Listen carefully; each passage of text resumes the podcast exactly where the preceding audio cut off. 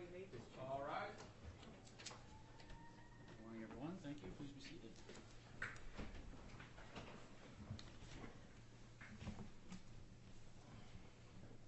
Whenever you're ready.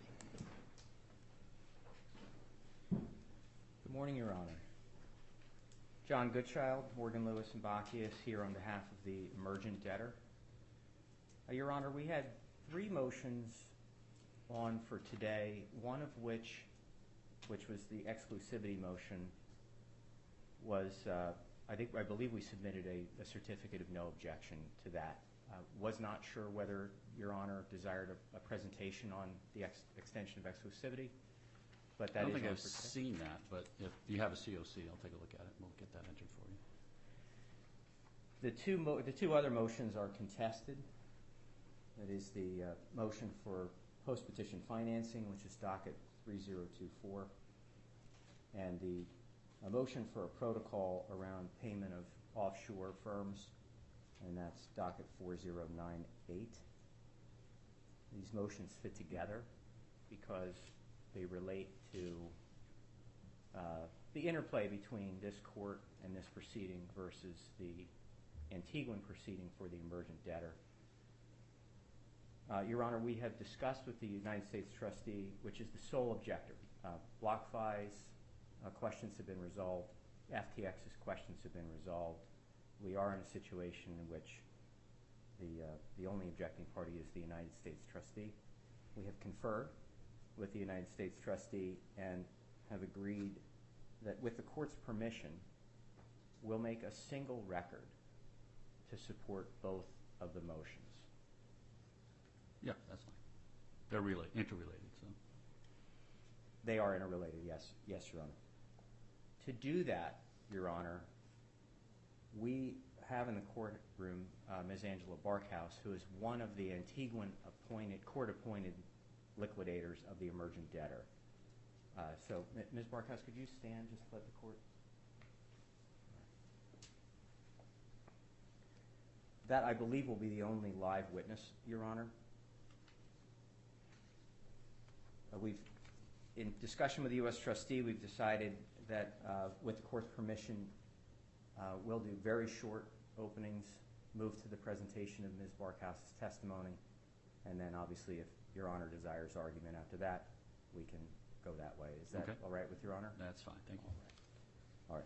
Well, with respect to the evidence, we have... Before we go any further, did you sign in? I see no one here from your side of the table. Your Honor, I think I did not. May I approach, Your Honor? Approach, yes. I signed this in, Your Honor. I don't appear, it doesn't show up. Is there another sheet somewhere? Yeah. May I approach? Yes, thank you. Thank you. Okay, go ahead. Your Honor, from my perspective, the evidence in support of both motions will consist of two declarations from Ms. Barkhouse. One is docket entry 3024-2, which was submitted along with the post-petition financing motion. And then we are also relying upon the first day declaration, which is docket entry 3 in the emergent case. And Your Honor, recall that after the beginning of the emergent case, Your Honor entered a limited joint administration that changed all the emergent filings so that they appear on the FTX trading docket. The original first day declaration is on the separate emergent docket, and it's docket entry number 3. There were several exhibits attached to those declarations that we are submitting to be part of the record. The liquidation order, which is an Antiguan court order, the liquidation order dated July 14, 2023, which is Exhibit 1 to the Barkhouse Declaration at 3024. The summary of litigation conducted by Samuel Bankman-Fried in Antigua, which is Exhibit 2 to the Barkhouse Declaration. The transcript of proceedings, which is the record of a judgment of the Antiguan court dated December 28, 2022, so about a year ago. That's Exhibit 3 to the Barkhouse Declaration. The joint provisional liquidation order, which is the order that preceded the liquidation order at Exhibit A1. The joint provisional liquidation order is dated December 5, 2022. That's Exhibit B to the Barkhouse Declaration. As I said, the first day declaration of Angela Barkhouse, docket 3 on the Emergent docket, and then, of course, Your Honor, Ms. Barkhouse's testimony. Your Honor, that record, once completed, we believe it will show that the post-petition financing is a sound exercise of the liquidator's business judgment, and that a reasonable business person would make a similar decision under the circumstances. We believe the evidence will show the debtor here faces unusual financing constraints given the seizure of the assets. And recall, Your Honor, the assets of the emergent debtor had been seized by the Department of Justice by order from January of 2023. The evidence will show the liquidators have tested the lending market extensively and that no unsecured lending is available, and that the only financing available is at high rates, if at all. And you will see in the U.S. Trustee's objection, Your Honor, that one of the U.S. Trustee's objections is to the terms, the rates associated with this loan. Well, there are high rates and there are outrageous rates. Yes, Your Honor. I understand that that is an issue, Your Honor. It is also true, Your Honor, we're talking about a $300,000 advance. Size of the advance will be a part of the evidentiary presentation. The evidence will show the DIP is necessary to keep critical offshore professionals working. And we're really only talking here about King's Counsel, and that person is an independent contractor. Your Honor is probably familiar with how King's Counsel or Queen's Counsel before the unfortunate passing of Queen Elizabeth, how those folks are compensated. They're not like large law firms. And there was a need created by the use of King's Counsel and the need for King's Counsel. And at the end, we will show that the pricing and the size are appropriate to the facts and circumstances, and that it is imperative to prevent Sam Bankman-Fried from regaining control of the company, which is the result if the Antiguan litigation cannot be continued. As I said, neither of the debtor's creditors, FTX nor BlockFi, objects. We have agreed to changes in the proposed order after discussions with both FTX and BlockFi. The changes clarify that the DIP lien, if Your Honor grants, will be subordinate to any pre-existing interest. There's no priming lien component. There's no roll-up. There's no need to show adequate protection. With respect to the offshore professionals, the evidence will show the liquidators and the Antigua professionals are already operating under the oversight of the Antigua court. These are all court-appointed firms.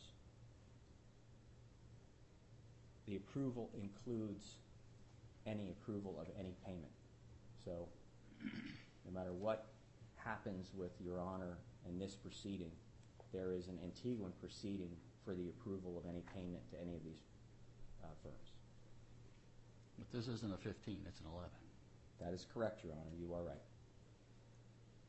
The evidence will show that none of the Antiguan professionals have any role in the Chapter 11 case. The liquidators, Ms. Barkhouse and Ms. Shukla, who's not in the courtroom, they do have a role, but they act as officers of the Antiguan court and in furtherance of the duties imposed by that court. And, Your Honor, I grant it is an 11, I understand. At the end, we'll ask Your Honor to grant that motion because it will avoid costly duplication of effort. It will subject the professionals' activity to the scrutiny of the court best able to evaluate their activities, meaning the activities in the Antiguan litigation. It's consistent with precedent from other cross-border cases. And it is our view that neither the liquidators nor the Antiguan firms, the offshore firms, qualify within the definition of professional persons under 327 and the line of cases followed in this circuit with respect to that. Does Your Honor have any questions? No, thank you.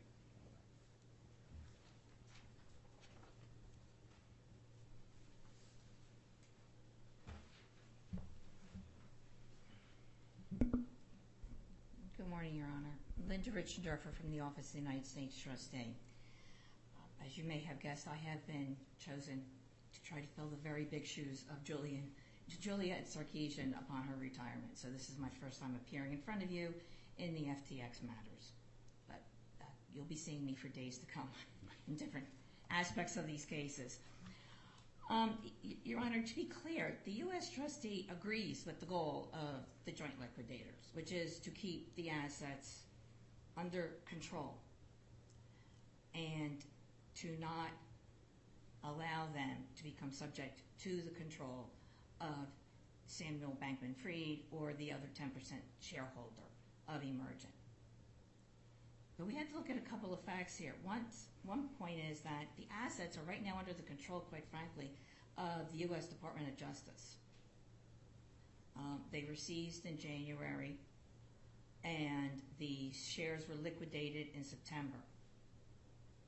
No one is touching those assets until they go through the Department of Justice. And in light of the fact that Mr. Bankman-Fried was found guilty and that the 10% shareholder of Emergent pled guilty, I don't think that those assets are leaving the control of the Department of Justice anytime soon. The joint liquidators' goal, they made the decision that to reach that goal, they needed to file this Chapter 11 case. And when they filed the case, they gained the protection of the automatic stay, sort of a belt and suspenders, I guess, if you will. Again, making it clear that actions to touch the assets had to go through this court. And in order to make use of the protections set forth in the Bankruptcy Code, a debtor must, as the quid pro quo, also then comply with the bankruptcy statutes and rules and relevant case law. And that brings us first to DIP. Your Honor already made a remark about the interest rate. I can't conceive of a case where it ever hit triple digits, the percentage for the interest rate. And the fact that it's for a small amount of money, Your Honor, almost makes it worse, because we're talking about a DIP lender who was the pre-petition lender and already has approximately $11 million on the line here, and not quite clear what the interest rate is for that $11 million. As you saw in our objection, we tried to work out the interest rate by backing into what the numbers were that would be due on certain dates. Weren't successful with that. So we go from those interest rates that clearly I don't believe in any way could be over 50% and probably weren't over 30%. And we go all of a sudden into, okay, 300,000 more, but we want 150% interest or 200% or 250% interest. I would also submit, Your Honor, that the current record, which may be expounded upon before Your Honor today, it does not explain to us what was done to shop this loan. All we have is a blanket statement. We don't know what was done. We do know, though, as noted in our objection to the professionals' motion, I'll call it, that the lender not only loaned money pre-petition, that wants to loan $300,000, they are also now out there buying FTX claims. And FTX is one of the creditors of Emergent. So we have a situation where we have a pre-petition lender and we have somebody who is a creditor of Emergent saying, to give you $300,000 to protect this estate, I want 200% interest or 150% interest. And the due dates just are way too soon, because there is no other source of funding for this estate other than the funds that are in the hands of the U.S. Department of Justice. And there is no indication that that money is going to be released to Emergent, even partially, in time to make those payments. So we really are setting ourselves up for a situation where we're going to be looking at the higher interest rates, plus the default rate of 5%, which is almost negligible in the grand scheme of things. The other concern, Your Honor, is that this is the foot in the door, and we may see the debtor come back. We don't want to see this DIP loan expanded upon in the future, because we will tell you, and it will come out during the evidence, that the professionals in Antigua are owed far more than $300,000. They are owed at least $3 million. I'm going to ask the witness different questions about the MORs to try to figure out exactly how much they're all owed, but it's at least $3 million. So it's unclear why this $300,000 payment is so necessary at this point. The motion did mention the appeal, though the appeal was already argued the end of October, and we'll have to hear from Ms. Barkhouse as to what the current status is, but it's my understanding it was argued the end of October, as was stated in the DIP motion.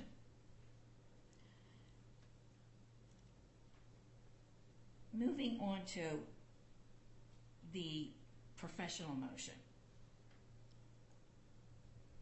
As Your Honor also noted, this is Chapter 11, it's not a Chapter 15.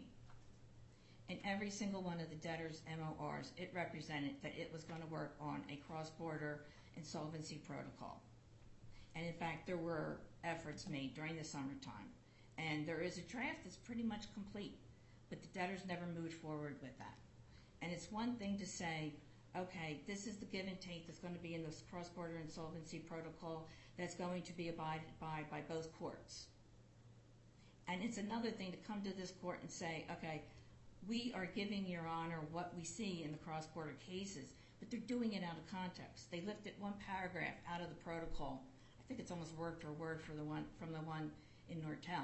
They left one paragraph out about the Antiguan court overseeing the fees and the engagements in this case. I'm sorry, in the Antiguan court proceedings. The other way in which these things are often handled is 327A. I've been involved in many cases where the debtor had to initiate foreign proceedings, didn't have a 15 but needed representation, and came to the court with 327E motions for retention of professionals in the foreign jurisdiction. Neither of those processes have been followed here. Instead, Your Honor is being asked to approve $300,000. There's no budget. We're told the money's going to go straight to these professionals, and we're not going to have any insight. There's no transparency into how that money is being spent. So Your Honor is proving funds will flow right out the door, and this court won't have oversight into how they are processed, who gets them, and where they go. And that is part of the concern we have, Your Honor. To be clear again, the U.S. trustee does not in any way question the goals of the joint liquidators. We don't question the notion that they need counsel and professionals to represent them in those proceedings. What we do is we question the process by which they are trying to gain approval of further loans and gain this court's comfort order, basically, to say that the Antiguan court, whatever that process is, and we'll question Ms. Barkhouse about that, whatever that process is sufficient, and that Your Honor doesn't need to worry about where money that is becoming a debt of this estate. This court has no control over where it goes, no oversight into where it goes. Unless Your Honor has any questions, we can jump into the, I guess, the evidentiary portion. Okay. Thank you. No questions at this time.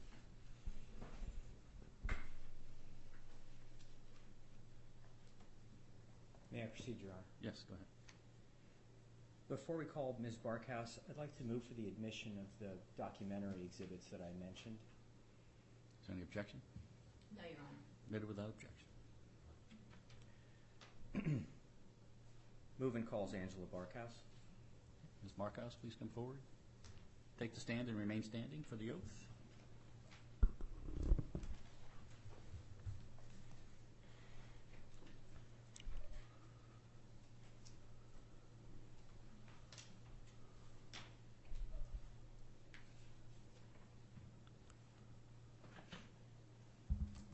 Please raise your right hand. Please state your full name and spell your last name for the court record, please. Angela Jessica Barkhouse, B-A-R-K-H-O-U-S-E. Do you affirm that you tell the truth, the whole truth, and nothing but the truth to the best of your knowledge and abilities? I do. You may be seated, Your Honor. Thank you. Good morning, Ms. Barkhouse. Good morning. Could you introduce yourself to the court and let the court know who you are and what you do, please? Absolutely. I am a insolvency... Can you move the microphone closer, please? Sorry. I am a insolvency practitioner and asset recovery expert. I deal with the investigation and recovery of financial losses, normally where there has been financial crime or misconduct or misfeasance. Some of my cases that I can highlight are the investigation of the former president of the Republic of Maldives for embezzlement of funds, and also as an expert for the United Nations Development Programme, investigating corruption and the closure of cases for the Truth and Reconciliation Commission for Tunisia after Ben Ali, and also I'm currently investigating and recovering losses for the 1MDB, One Malaysia financial scandal, which is 7.65 billion loss. Most of my cases involve elements of cross-border... Let's wait till we have another question. So, sure. You're going beyond the scope of the question. Thank you.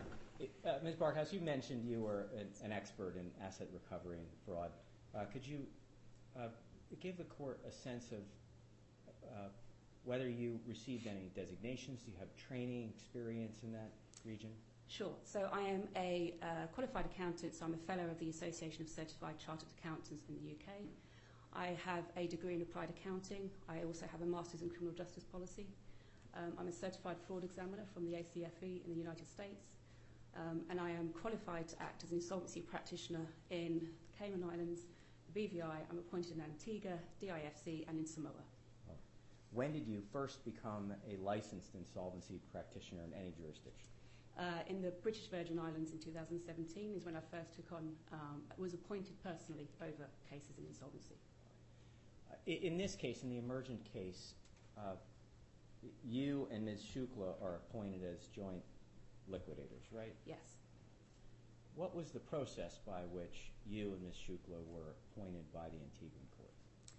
So the petitioning creditor, who in this case was Ben Simon, had sought the protection of the Antiguan court to have a receivership placed over the assets of Emergent and of Sam Bankman-Fried. The petitioning creditor is able to put forward nominated individuals, and he asked for us to be put forward based on our expertise and our experience in cross-border asset recovery. That petition was put forward to the court, and that was granted by the court. And when were you appointed as provisional liquidator of Emergent? Provisional liquidator of Emergent, I was appointed on the 5th of December, 2022. Just for context, as of December 5 of 2022, had Emergent's assets been seized by the Department of Justice? No. And in fact, at the time of the receivership order, which was on the 18th of November, FTX was falling over, and there was Ben Simon, who had understood that there had funds that had gone into Emergent, had information that Sam Bankman-Fried was trying to sell the Robin Hood assets at a significant discount, and he was extremely worried that these assets were going to be dissipated and liquidated without any control.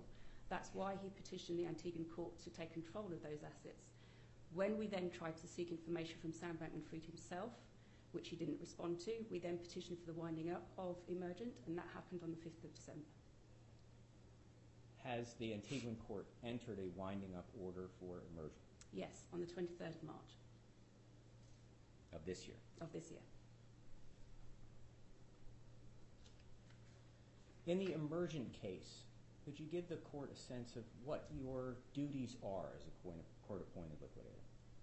As a court-appointed liquidator, it is our duty to investigate what happened that led to the insolvency or to the financial distress of a company, and particularly where there is allegations of financial wrongdoing, we are asked to find out the provenance of funds and the destination of funds thereon. We are also expected to preserve those assets for the benefit of the creditors, whoever they may be.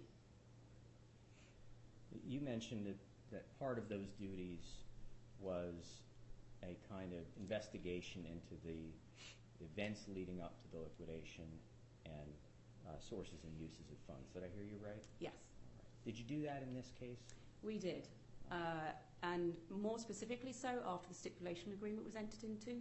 We were able then to obtain production from FTX and BlockFi, and that allowed us to identify the provenance of funds into Emergent, which was not, as Sam Bankman-Fried had said in his affidavit, was as a result of promissory notes. In fact, that was very inaccurate. You had mentioned the stipulation. Make sure that we clarify.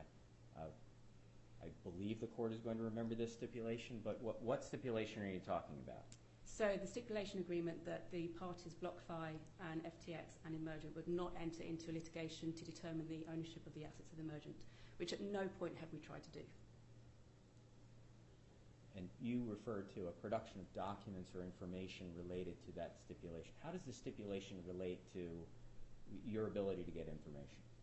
It allowed us to obtain information from FTX because we had been seeking for some time to obtain information from them, and we were unable to do so directly. And did you receive information from FTX? We did. We received it over a period of time, probably around 6 months in total, over 3 different tranches. Have you analysed that evidence? We have. On each production stage, we had to ask for more information because the production wasn't necessarily complete, and that allowed us to get to the point where we are at today, where we have identified where the provenance of funds came from, and that, in fact, there may be even more creditors than currently we know of.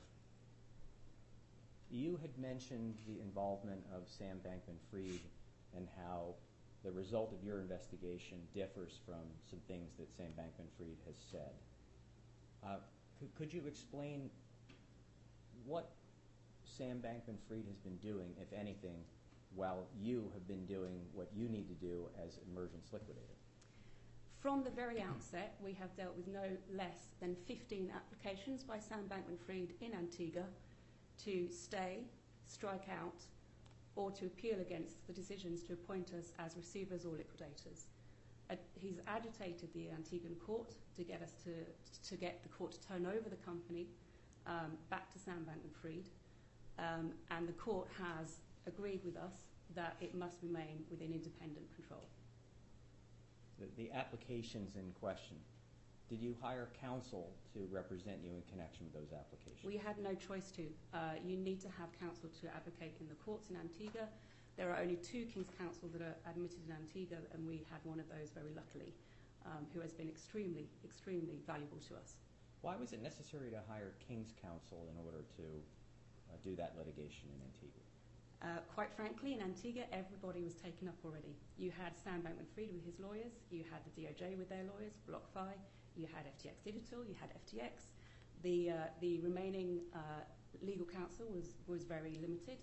And we were extremely lucky to have found David Joseph.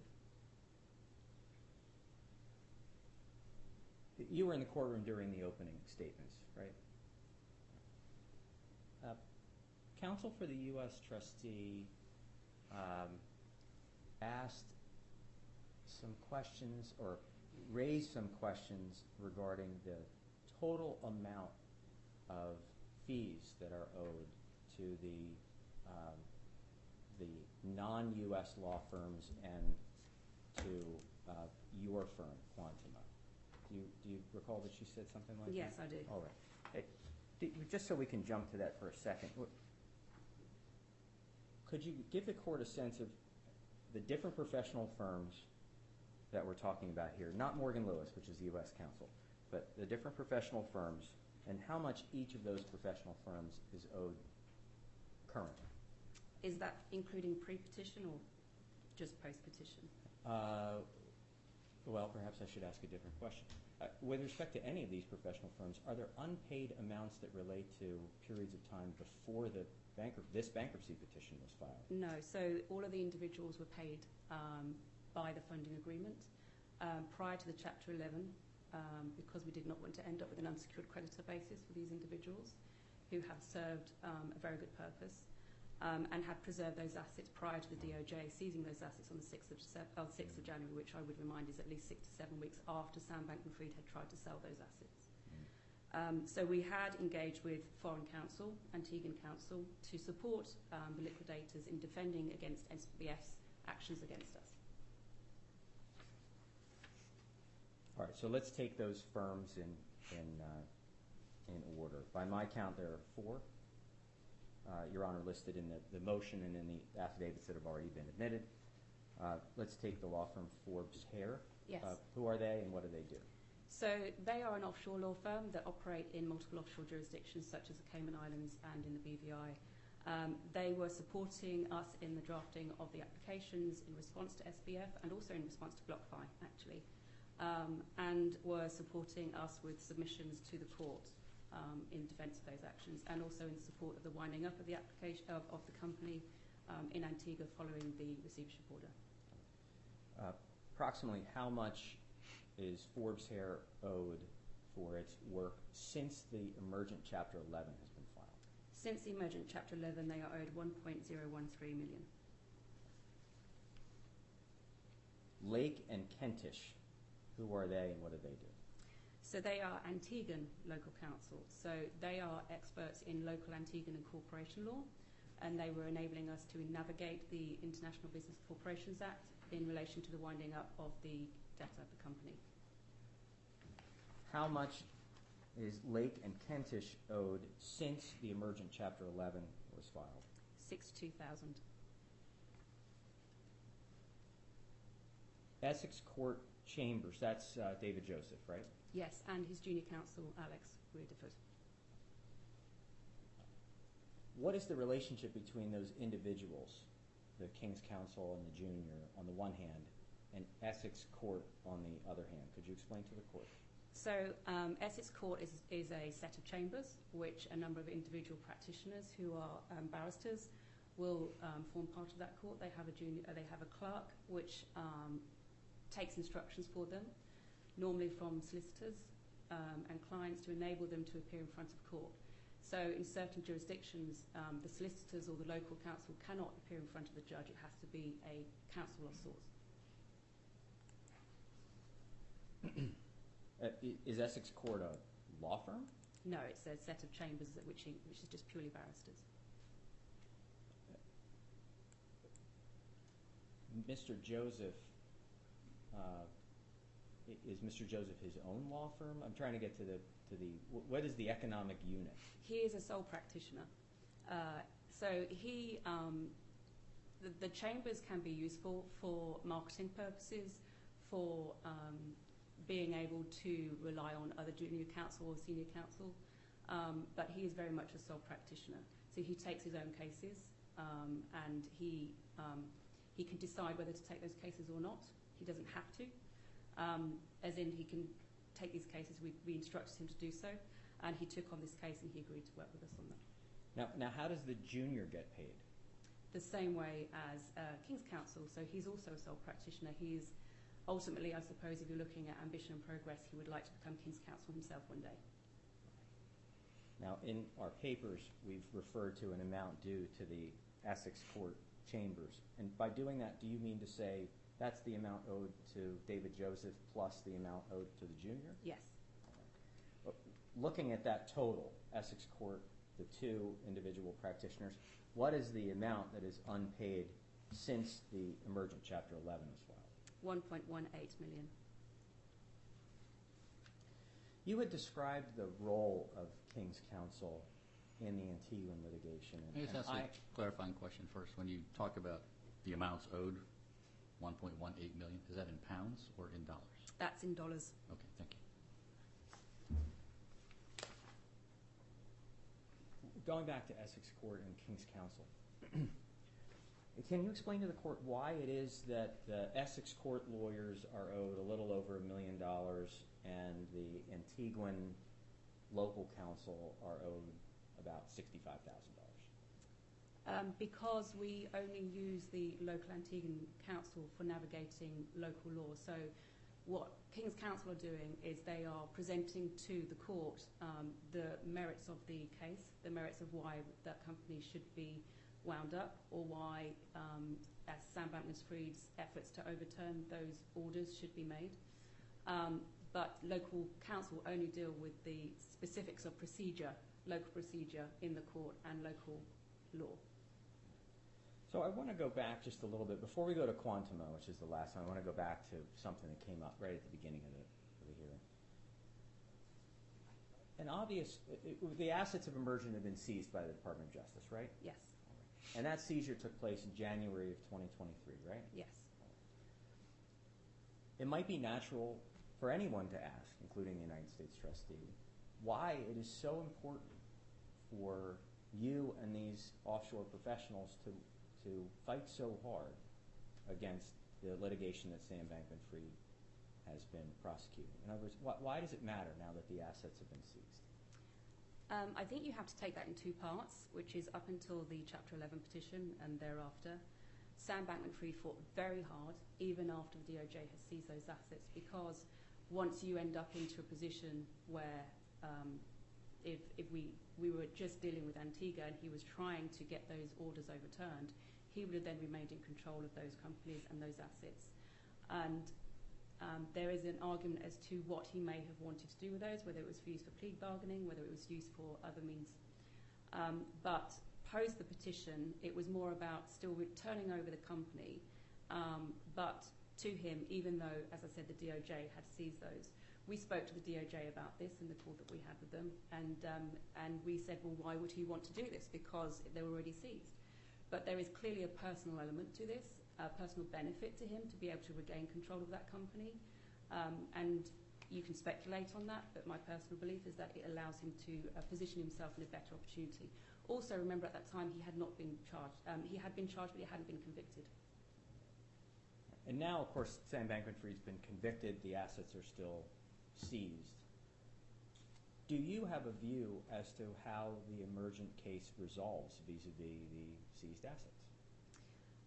I would like to think that we could have engagement with the DOJ and with the creditors as to exactly how the provenance of funds came into Emergent and who the creditors are and where the proportion of distribution of assets should be made.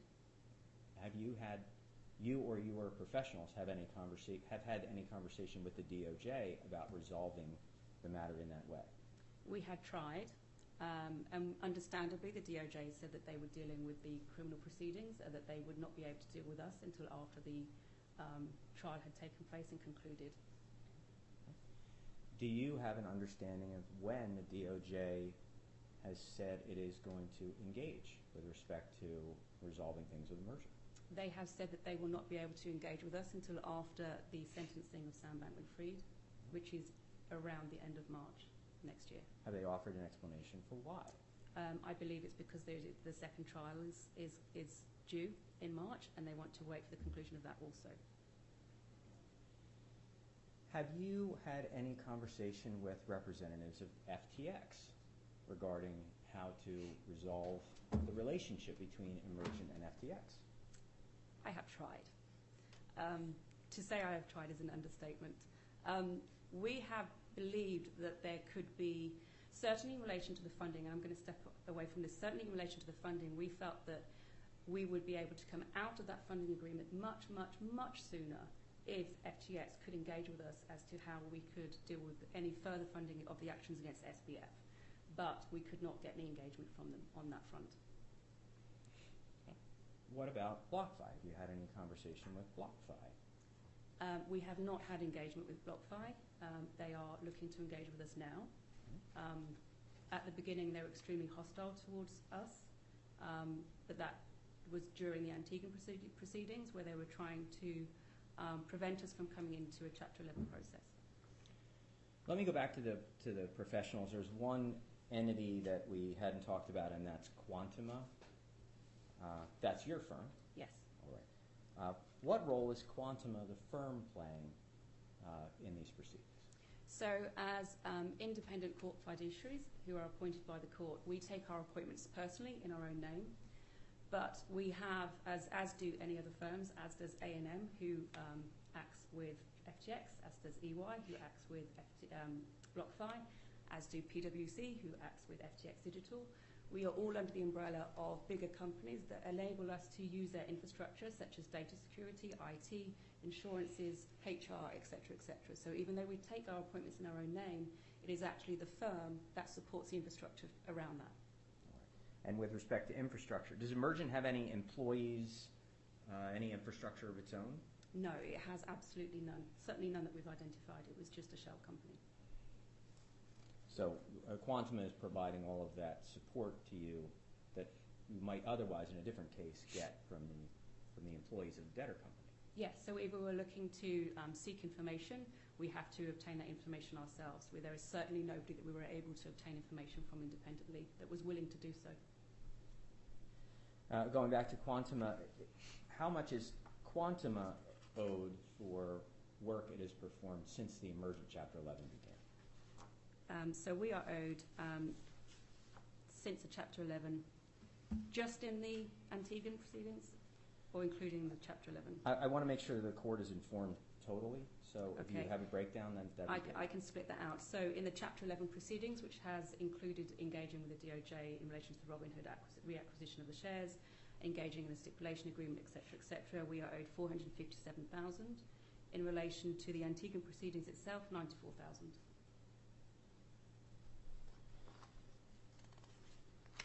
I'm doing the math in my head, which is always unreliable, especially as it relates to me. That sounds like we've got a total unpaid amount in the $2.7 million range. Does that sound right? Yes. So yes, that's right. So in relation to the Antiguan proceedings, $2.2 million only. Second. I said doing math is unreliable. Yeah. All right. Let's talk about the funding a little bit. If we have a $2.2 million unpaid amount in relation to the Antiguan proceedings, why is the post-petition funding that you're seeking approval for only $300,000 U.S.? There is a recognition that the pre-petition funding agreement, the rates within that are not palatable. But if we were to proceed in Antigua and defend against Sam Bankman-Fried, we had to pay those sole practitioners with the barristers, and that was for the Court of Appeal hearing, and that was $300,000 US. It was imperative that we did that. Why was that appeal so important? Because if we did not appear in the Court of Appeal hearing, then by default, Sam Bankman-Fried and his lawyers would have won a summary judgment to have overturned all of the liquidation, and therefore all of the actions prior to that. You mean everything that you have done? Everything that we have done. But would that have put Sam Bankman-Fried in control of Emergent in general? Yes, he would be the we stand in the shoes of the company, so we are the corporate record holder for Emergent, so we stand or sit at the table with the DOJ and FTX and BlockFi and any other creditors that may now come forward, and we provide that independent, non-hostile view of where the distribution should go. If Sam Bankman-Fried was to take control of that company, he would have a very different viewpoint to how I would. Meaning what, as it relates to the DOJ and the discussions to come? Well, I think I think it's more important in relation to the creditors themselves, because Sam Bankman-Fried, in relation to the DOJ, he could negotiate with the DOJ. They could forfeit these assets, they could go into victim funds, and they could be distributed however the DOJ see fit. However, there was going to be extended litigation between BlockFi and FTX and Sam Bankman-Fried, I believe, in relation to exactly who were the creditors of that. As we know, the pledge agreement that took place between BlockFi and Emergent, purportedly, would have knocked out FTX as creditors of those assets. Equally, if the pledge was considered invalid through the avoidance procedures, then FTX creditors would be considered to be beneficiaries of those assets. There is also a view here that again, going back to the provenance and the destination of funds, we have identified that there are funds that are self-made within Emergent, that it created its own profit. We also identify that there may have been FTX digital funds that went into there. We have identified that there could be a creditor with Voyager. If FTX have a avoidance with Voyager and it goes the other way, Voyager could then become a creditor, and then you end up with a whole mess of trying to work out exactly who should benefit from those assets.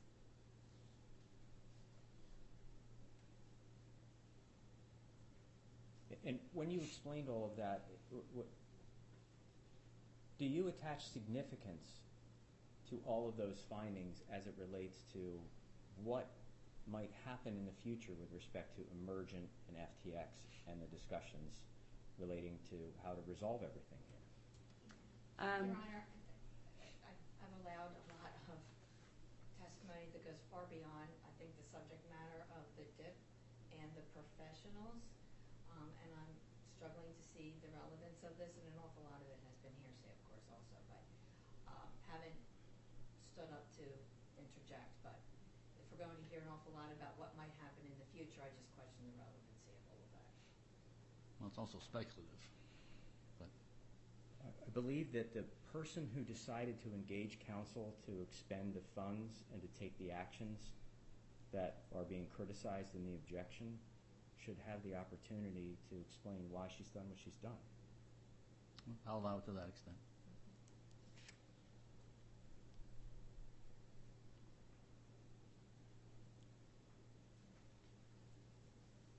Looking at, well, let me go back to the question that I asked.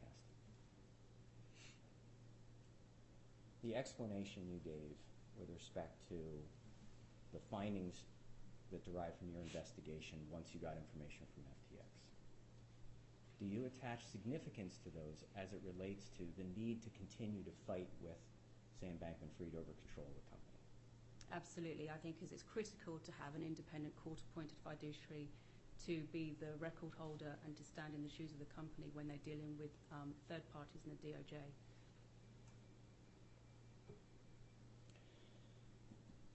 Going back to the unpaid amounts, is there any funding available to Emergent during its Chapter 11 period other than the post-petition financing that we're seeking approval of? We had sought to obtain funding from other parties. We entered into a process of due diligence and entered into NDAs with other parties. They did their due diligence and looked at what they would offer. Quite frankly, one of them was even higher, and the other withdrew from the diligence process sort of a few weeks in. Let me back up a step. You said you went out and consulted with other potential lenders. Approximately how many other potential lenders did you approach about the possibility of providing funding during the pendency of the Emergent Chapter 11? We spoke to 4 funders, including Fulcrum itself, and entered into NDAs with 2. How did you select the 4 potential funders other than Fulcrum in order to know whom to approach? One was through recommendation. The other is through a well-known international funder, litigation funder, who has done a lot of litigation funding in the US and globally. And then the third is someone that I have worked with on multiple other cases previously, and I approached them directly.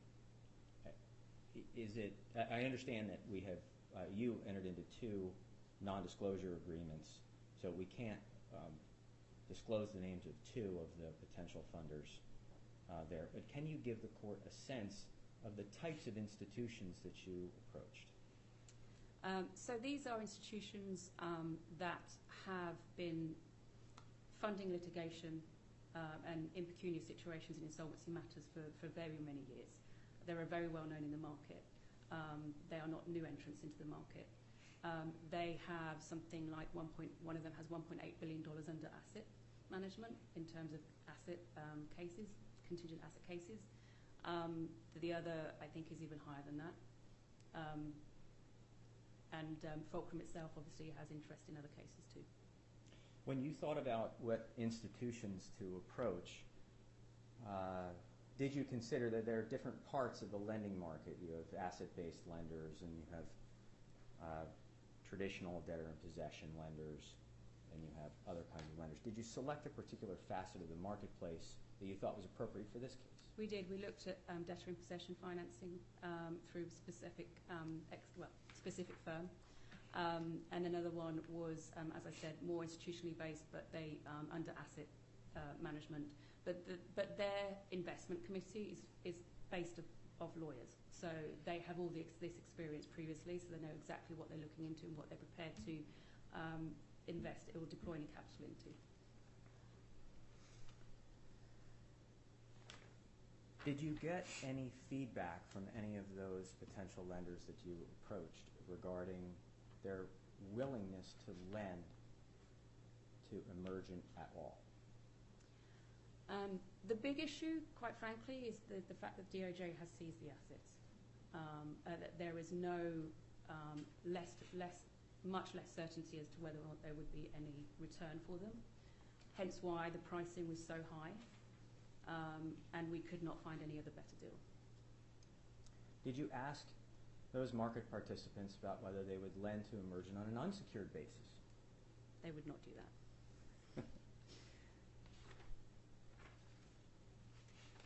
In the end, none of the potential funding sources was willing to fund, is that right? None of them were viable, and this was prior to, just to give some clarification, this was prior to the Court of Appeal hearing where we had actually sought to get Fulcrum paid out and to find a better deal in terms of pricing, and then the Court of Appeal hearing was coming up, and then that's why this DIP motion is in place in relation to the $300,000. But as I said, we had tried to sort financing prior to that, this motion.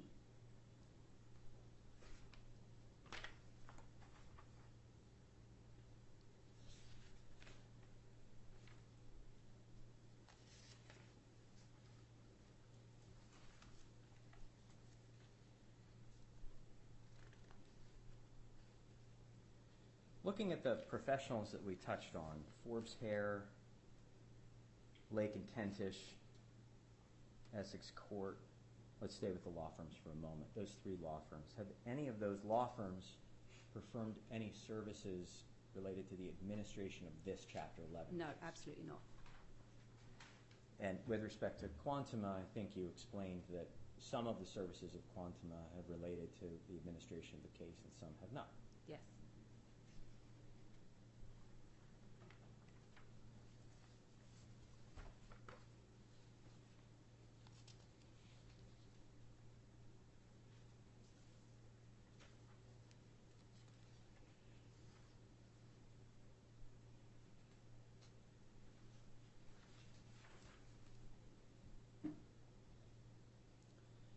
I want to go back to the size of the proposed financing just for a moment. I had asked you earlier about why $300,000 here, but I want to come back to that question a little bit. Now that the appeal has been argued, why is it important for Emergent to obtain this amount of post-petition financing when there's so much more that is unpaid? To all of the professionals, including Morgan Lewis, which we haven't even talked about. I think it's critical because, as we've noted earlier, they are sole practitioners. They're not paid a salary. They do not have the comfort of huge institutions to be able to back them. And they have the ability to take other cases, quite frankly, and we needed them. They have performed some work for us, but this $300K was significant because of the Court of Appeal hearing, and as I said, it would have unwound everything afterwards. We still don't have judgment. It still could be that we need them, and it would be very, very bad faith not to be able to provide them with at least a quarter of what they have dealt with so far in order to get to this position. Do you have an understanding of why the lawyers from Essex Court went forward and continued to argue the appeal, notwithstanding the fact that they didn't receive the amount of money of post-petition financing that we're talking about today? Because we all feel very, very strongly that this is a point of principle. We are very, very certain that, and as was the judge at the time, that this company should not be handed into the reins of any of the interested or hostile creditors or to Sam Bankman-Fried himself. When it came to this particular proposed financing, the roughly $300,000 US, why did you select Fulcrum to provide that money? Because, as I said earlier, we had looked at trying to obtain financing from other institutions in the market who were not willing to engage with us in substance again. And quite frankly, because this is $300,000 and we could have expended a lot of time and energy in dealing with new financing options where they would have to enter into the due diligence process, we would have to enter into NDAs. That would cost more than the 300K itself, I think. Did you attempt to negotiate with Fulcrum regarding the terms under which they would lend the $300,000? Yes. Tell the court about how those negotiations went. Well, they were very concerned because of the situation that they had been put in relation to their pre-petition financing. They absolutely understood the necessity of being able to enter into the Court of Appeal and to be able to defend against those actions. And so also as a point of principle, they agreed that it was necessary, and so they would fund that extra amount, but they were not willing to fund us any further at that point in relation to any other fees. Do you have an understanding of whether Fulcrum would be willing to extend any more credit beyond the 300 that we're talking about today? I don't think that would be a possibility, no. Did you attempt to negotiate with Fulcrum regarding the amount of the interest rate in this $300,000 advance? Yes, and on this occasion it was not agreed. However, we have discussed whether there is a way to negotiate the pre-petition financing going forward. And what is the status of those discussions? We are still in discussions at the moment. This facility, the $300,000 facility under consideration today, it has a maturity in just about 4 months, yep. End of April, I think. Was there conversation with Fulcrum regarding the selection of the maturity date?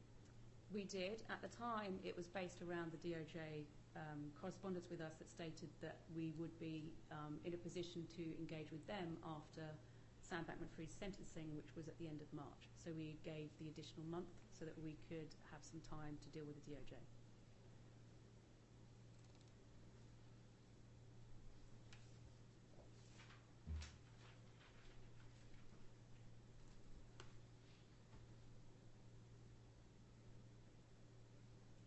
Most of this conversation so far has been about activity in Antigua, and yet here we are before a United States court.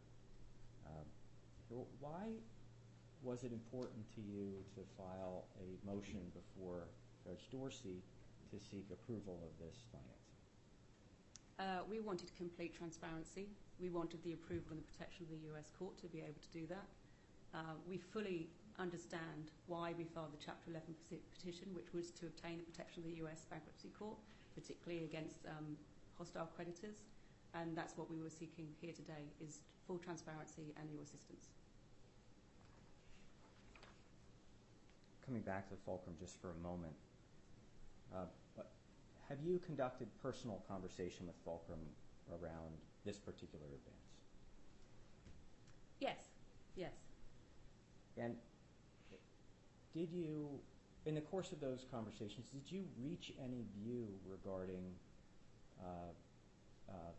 why Fulcrum was willing to extend this advance? As touched upon earlier, it was really a point of principle. I think they really understood that our hands would be tied if we did not enter into the Court of Appeal hearings,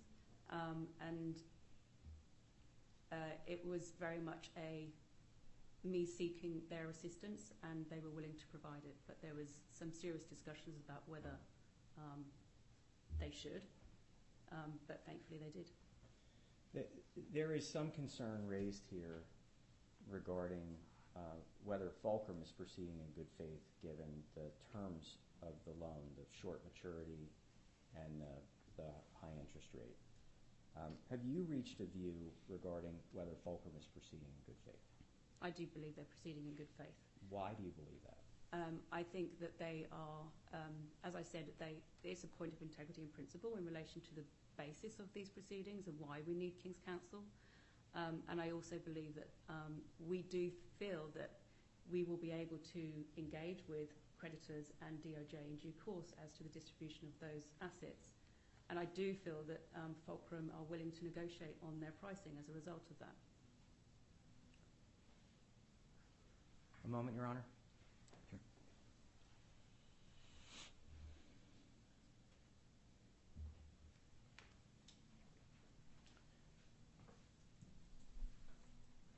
Barkhouse, we talked earlier about the appointment you received from the Antiguan court. The law firms, were the law firms appointed by the court directly in Antigua? No. Were they appointed by you? They were appointed by us, yes.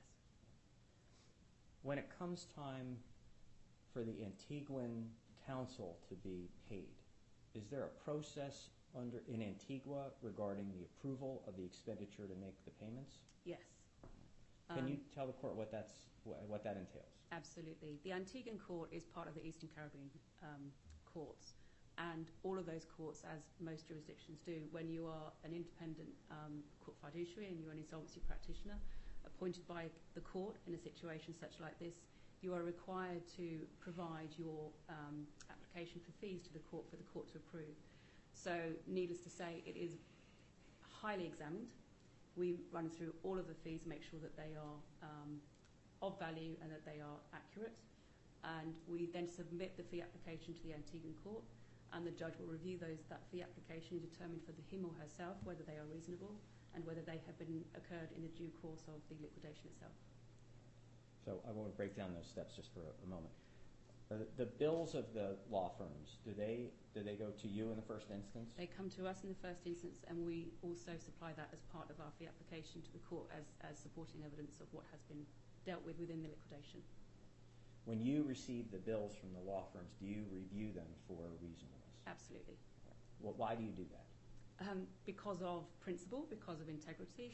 I have absolutely cut fees down before from other law firms. I will not entertain any excessive billing, and I have a credibility and reputation to uphold, so I put that in front of the court.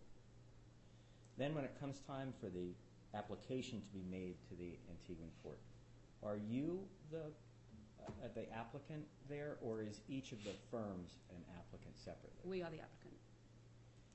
What do you have to show to the Antiguan court in order to obtain the approval? Where the fees are being paid out, the assets of the company, the court wants to see that those fees are being paid in a proper manner and for the right reasons. So we have to show exactly what we've done. We have categories and subcategories of work streams. So we will look at administration and planning, we'll look at strategy, we'll look at dealing with legal investigations. There will be subcodes if there are specific proceedings in place, for example, the Antiguan Court of Appeal proceedings. We have a subcode for the 456 proceeding, which is the receivership, and then the 480, which is the liquidation, and also for the Chapter 11 work stream. So we have a complete set of data, which we then collate and set out to the court, and they are able to review that in full. And you refer to categories and collating. Do you exhibit the actual bills from the law firms to the court? Yes. Is there an additional analysis that you perform that then is also provided to the court, or is it just the provision of the bills to the court? We will submit to the court that we believe that the fees are properly incurred.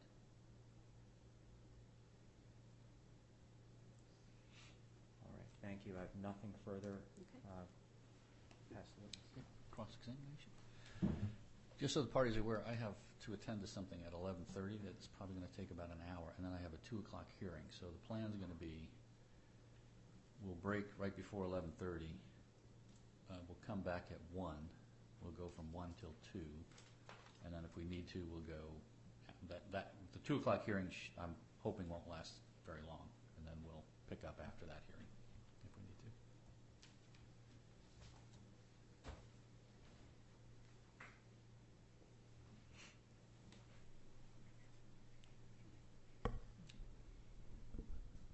Ms. Barkhouse, as we've met before, my name is Linda Richenderfer. I'm an attorney from the Office of the United States Trustee. And I do have some questions for you. I'm going to go a little out of order at first because I have some follow-up questions to things that as you were testifying about them, and then I'll turn to some of the other documents connected with this case. You were just going through the process of how the joint liquidators submit this application to the Antiguan court and what you do and looking at the fees and then how you pass on the information. Have you filed any of these applications yet with the Antiguan court? No, we haven't, not yet. Okay. And why is that you haven't filed any yet? We are not due to. We have had significant dealings with obviously SBF and various different applications in place at the moment. We do have a hearing for directions very shortly that we are hoping will come out of the Court of Appeal judgment, and then at that point we'll be looking to submit a fee application, even when we are able to determine that we are able to get our fees paid out of the assets of the company. That will be decided upon by the DOJ and or perhaps FTX and other creditors. So if I follow that correctly, let me know if I don't have this right, you're not going to file an application regarding fees until you get things worked out with the DOJ and there are assets that come back to Emergent? Yes, unfortunately, and sometimes in these situations, insolvency practitioners don't get paid. And it's, you know, vastly unfair when they're dealing with principles of legal justice, but unfortunately that's the way it goes.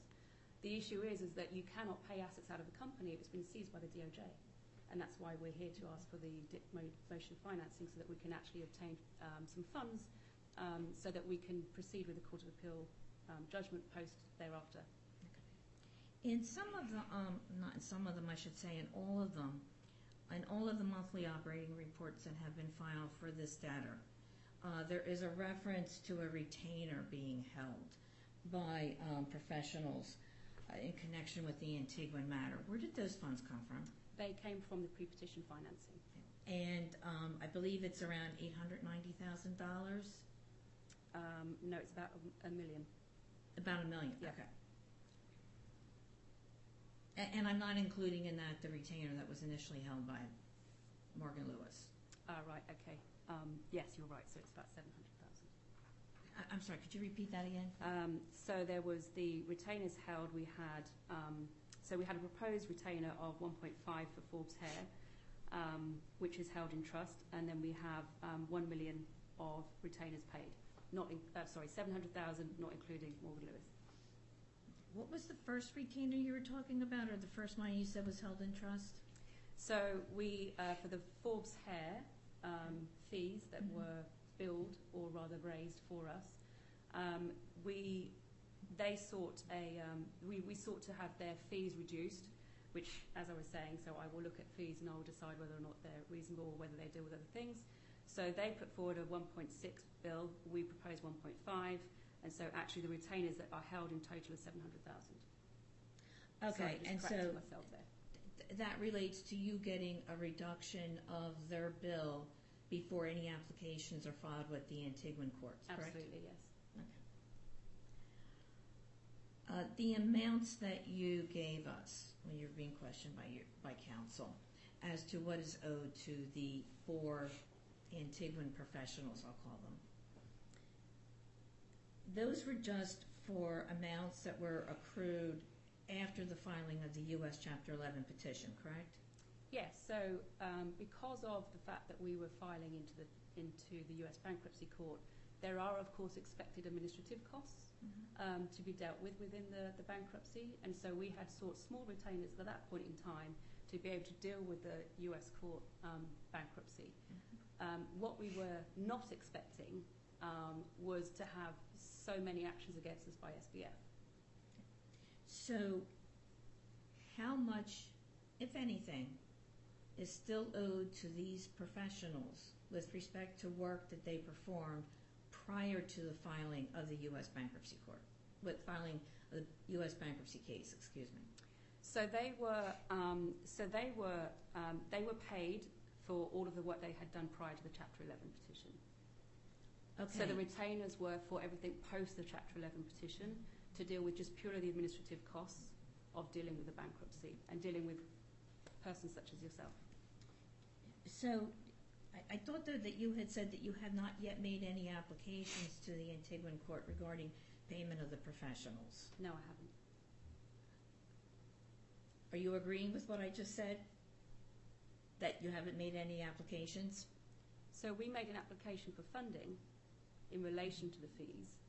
Okay. That had been incurred. We haven't made an application to the court for fees to be paid, in the sense that out of the assets of the company. Remember, the fees are being paid by a funder, not by the assets of the company. So we sought an application for the court to approve a funder to pay for the fees for those individuals, we haven't gone back to the court and asked for a fee to be paid out of the assets of the company.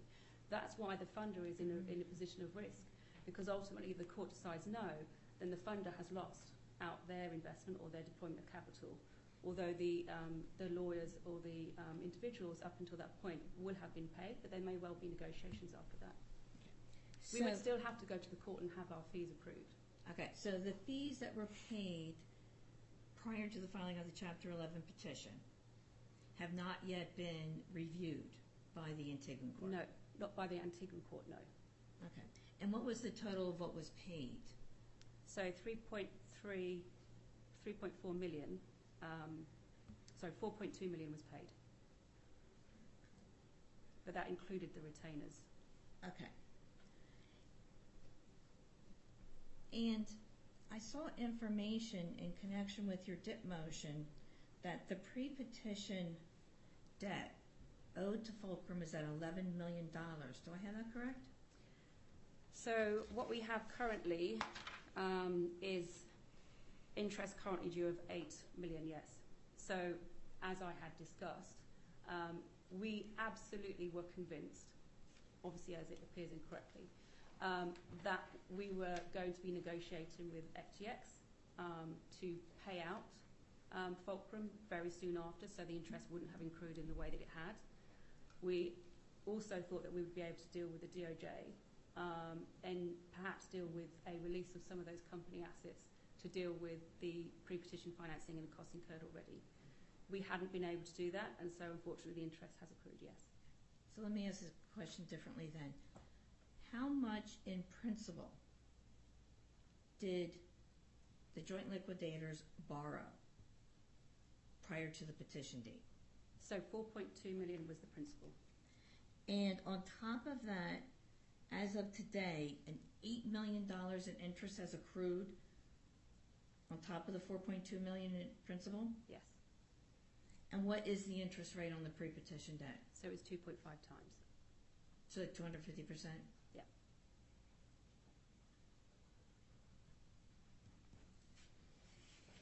And did you do any shopping before you entered into that credit agreement? Yes, we did. And how many firms did you speak to regarding that? We spoke to three firms with substantive discussions and one who was vaguely interested but then wasn't quite. Were those the same firms you spoke to when you needed the $300,000? No, different firms. Okay. One of them was the same, actually.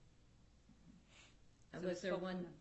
I'm sorry, was there one in addition to Fulcrum that was the same? Yes. You talk somewhat about your conversations with Fulcrum. Who do you deal with primarily at Fulcrum? So if I'm allowed to say individual names, I deal with Stuart King, Daniel Shepherd, and Matthew Hamilton. Can I just ask, I want to ask a clarifying question here. I'm confused about the amount that's owed to Fulcrum. It's described as a pre-petition amount. Is that pre-Chapter 11 petition? Yes. Amount? So you borrowed this money after they filed for bankruptcy in Antigua, or whatever, liquidation. Yes. What do you call it in Antigua? Yeah. Okay, so this is a post-petition amount in Antigua for $4.2 million at an interest rate of 250%. Is that a yes? Okay, thank you. And what process, if any, did you have to go through in the Antiguan proceedings in order to get approval to enter into the pre-petition credit agreement with Fulcrum? Well, we sought an ex parte application to the Antiguan court. We set out who we had. Well, we set out the situation in terms of why we were seeking this, which was that. It was an impecunious situation because the assets were in the US and they were held elsewhere. We also explained the fact that the negotiations we'd entered into and the number of firms we'd entered into, and we asked the court whether it was reasonable to be able to seek this funding to be able to defend against the various applications that were against us, including, as I say, BlockFi and Sam Bankman-Fried at the time. Okay, and how detailed was your description in that application to the court regarding the terms of the funding? It was detailed in that we appeared in the court the same way we do now, and we set out exactly, we made some submissions to the court. We supplied an affidavit for that as well as the application, so it was detailed, yes. I guess I'm getting at, did you set out in that application the amount of the amount of funds that were being borrowed, which was $4.2 million, and the interest rate that was going to? Yes. And was that approved by the Antiguan court? Yes. Do you have an order that approves that? Yes. I don't believe that's been attached to any of your declarations, for instance, not to the DIP or the First Day Declaration. Was there a reason why it wasn't attached? I can't answer to that. I can't speak to that. At the time, it was an ex parte application because we had wanted to protect the lender in terms of that. It ended up in the public domain anyway. But no, I can't speak to why it's not there. The order that was obtained, approving that, was that obtained prior to the Chapter 11 petition being filed? Yes. Was that order obtained prior to the DOJ seizing the assets? No. So we had entered into a term sheet with the funder prior to the assets being seized. The funder had committed at that point in time, and we proceeded on to obtain the application, or rather to seek the application in front of the court and obtain the order for funding. So was the 250% interest rate applicable even before the DOJ seized Emergent's assets? We had looked at a range of interest rates, but I can understand why Fulcrum was seeking for a 2.5 times their capital investment on the basis of the DOJ assets, or the DOJ seizing the assets. I don't think that answered the question. The question is, why don't you repeat the question? Now that I remember. The question was, did the 250% interest rate, was that agreed to with Fulcrum before the DOJ seized the assets? It was in the initial term sheet. It was because we had engaged with various other funders, and they were looking at 30% upwards. So the answer to the question is yes. Yes. Thank you.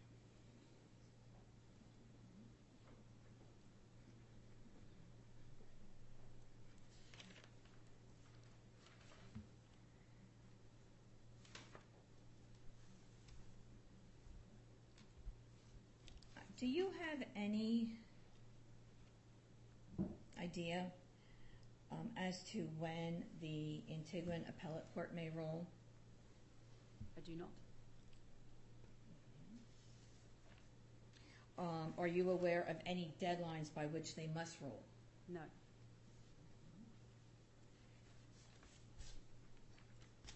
When is the last time you talked to anyone from the U.S. Department of Justice about the seized assets?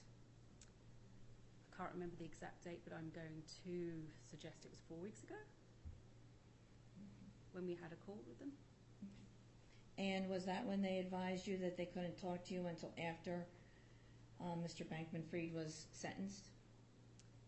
They set out to us what was going to be the next steps, and they said that that was exactly the same conversation that they had had with FTX and BlockFi, and that they would not be engaging with the distribution of those assets until after the sentencing of Sam Bankman-Fried, yes.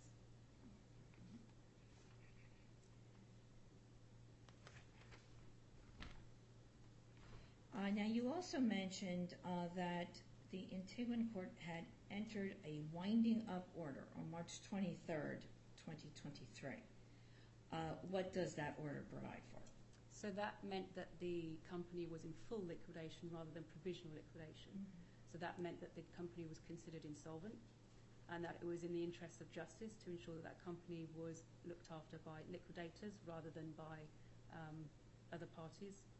other interested parties, and so that order was then provided. Now, in order to be declared insolvent, I'm presuming that the court looked into what the potential liabilities were of Emergent? Yes. We submitted those to them, yes. And what were the potential liabilities that were submitted? Well, all of the assets that are held by the DOJ.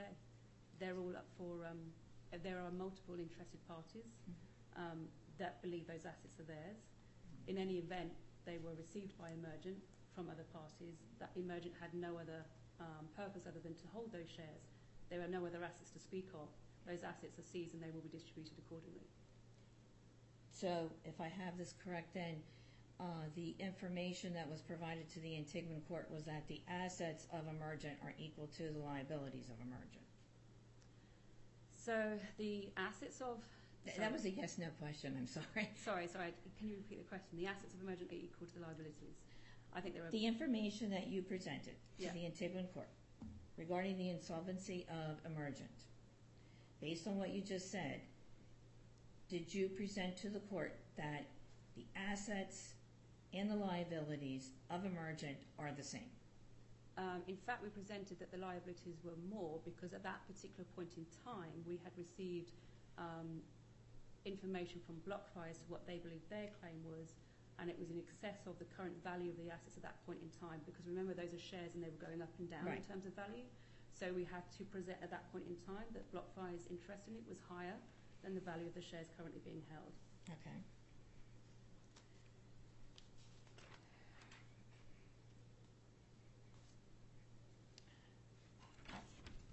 Are you familiar with something that we do in Chapter 11 U.S. bankruptcy cases, which is get a bar date for creditors to file claims? Yes. It's my understanding that there's been no motion yet made for a bar date in this case. Is that correct? No, I think we haven't. Okay. So at this point in time, you do not know what the potential amount of liabilities are with respect to the Chapter 11 proceeding? No, not in detail, no, but as I described earlier, in fact, our investigations show there may be multiple creditors. It's going to be a very long time in front of poor Judge Dorsey. Answer the question, please, that's asked. No.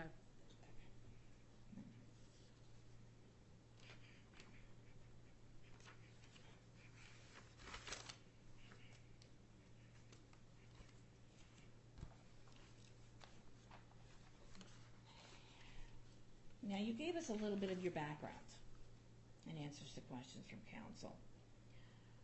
Have you ever been involved or seen a scenario before where a lender was receiving 250% interest on a loan? Not that degree, no, but I have seen very high percentages before, yes, in high value. Again, we're going to be here. I'm going to ask follow-up questions. Don't worry, your counsel has the right to ask you questions. Mm-hmm. So you haven't seen 250. Have you ever seen anything over 100%? 130%. Okay. And did that also involve an insolvent entity? Yes, but also some of the litigation funding agreements, and I need to explain this, some of the litigation funding agreements will have 130%, but they will also have 2 times capital deployed. Mm-hmm. So the additional 30% will be on recoveries, but you will have 2.5 times on the capital deployed. So there are various different ways of dealing with litigation funding. Now, you said litigation funding, correct? Yes. And you mentioned earlier that you had looked at different type of funding that you could get for this entity. Litigation funding is a different animal than a debtor in possession loan, isn't it? Yes, it is, but this funding was for the Antiguan litigation. Again, it's yes, no, okay.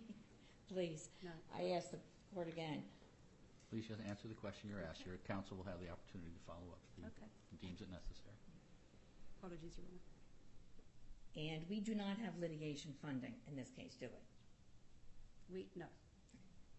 So are you aware of any situations where the interest rate was over 100% that didn't involve a litigation funding arrangement?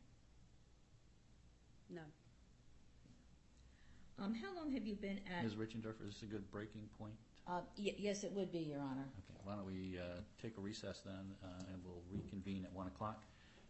Ms. Barkhouse, during the break, you are not permitted to speak to anyone about your testimony, including counsel, and we will reconvene at 1 p.m. Thank you. Okay. Thank you, Your Honor.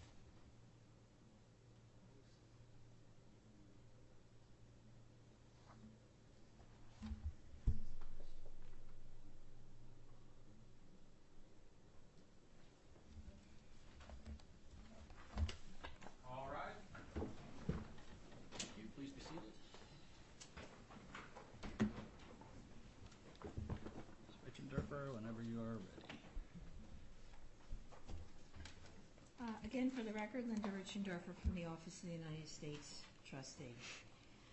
I have a few more follow-up questions, and I want to ask about some documents real quickly.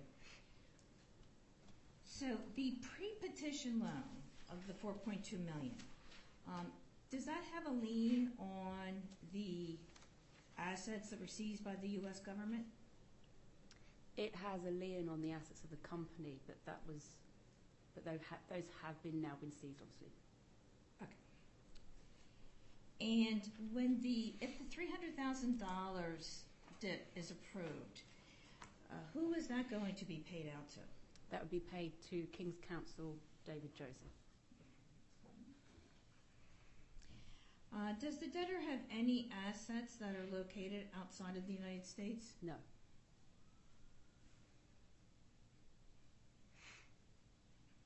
Now, was the pre-petition loan subject to New York law? It was subject to the governing law. Was I'd have to double check that actually.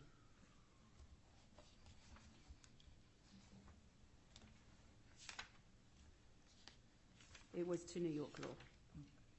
And the proposed DIP term sheet is also subject to New York law, correct? It would be an extension of that, so yes. Okay, so it's an extension of the original. Yes. Okay. Sorry, my correction, England and Wales. Sorry. So the original pre-petition loan was subject to the law of England and Wales. Yeah. And the DIP loan, which is supposed to be an extension of that, is subject to New York law. An extension of this, so it would still be England and Wales. Okay. If you turn to the DIP term sheet, I do believe... I mean, we'll get to that in a minute, but I do believe that there is a provision in there that says that it's governed by New York law, but we'll get to that in a minute. It might, to be fair, it may have changed because we did discuss which jurisdiction it should be in. Okay. But I'm looking at this document in front of me, so the definitive agreement may well be New York law. And what is the document you're looking at in front of you? The liquidation funding agreement. I'm sorry, what is it again? Liquidation funding agreement. And is that the one that was entered into pre-petition? So this is the one that was, this was executed by myself and Tony on the 2nd of February. Your Honor, I guess I would register objection at this point in time. It was my understanding, I guess it was my fault, I didn't directly ask, that the witness had in front of her the exhibits that we were told were being used by the debtor today, and I don't believe that is attached to any of the exhibits. Is that one of the exhibits? No, Your Honor. Then you need to give a copy to counsel so she can review what she's looking at. And is there anything else that is, I guess, concerned that there may be other things that are in the binder that the witness has been making use of? Turn over the whole binder to counsel so she can see. Yeah, we were not given a copy, and I didn't ask for one because I thought it was just what counsel had identified would be used at today's hearing. My bad. You have a copy of the binder? I do, Your Honor. May I approach this? Yes. So do you want to take some time to review it before we continue? Your Honor, I'll go through the questions I have right now. I don't know, is this the same binder that was given to the court? I don't have a binder. Oh, you don't have a binder, so we were both working in the dark. Yes, apparently. I think it's important that the court have it also, but I'll put that to the side right now.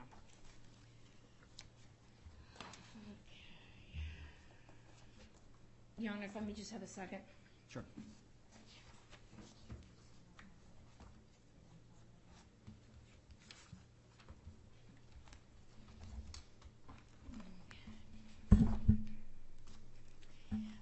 What are you and the other joint liquidator doing while you wait for the appeals court to issue its ruling? We are continuing to administer the bankruptcy. We are seeking still to talk to BlockFi and FTX. And we finalized our analysis of the production data that was given to us recently.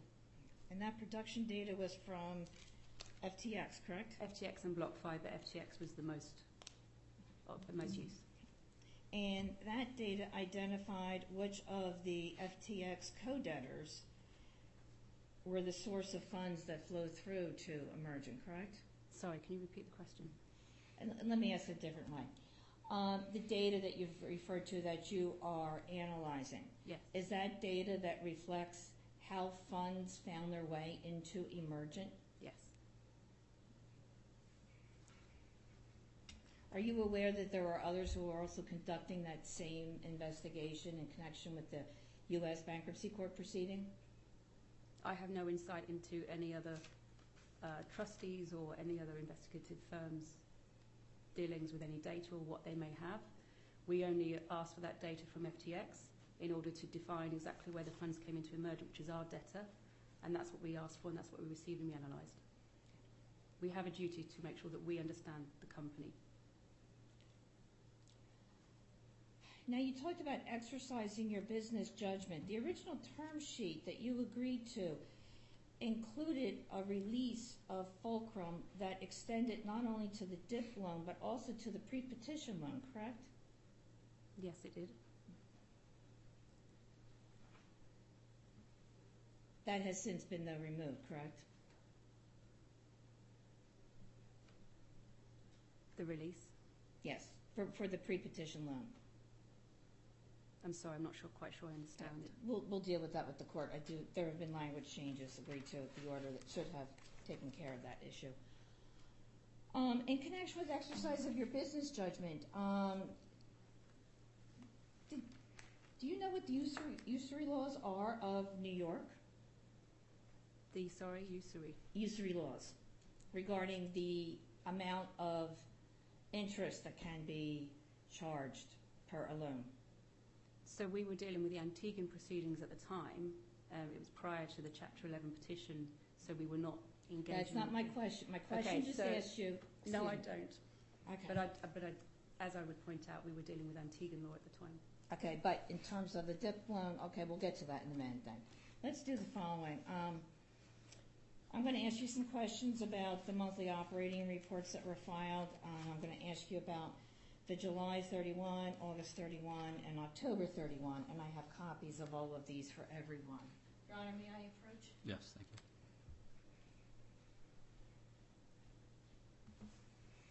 Thank you.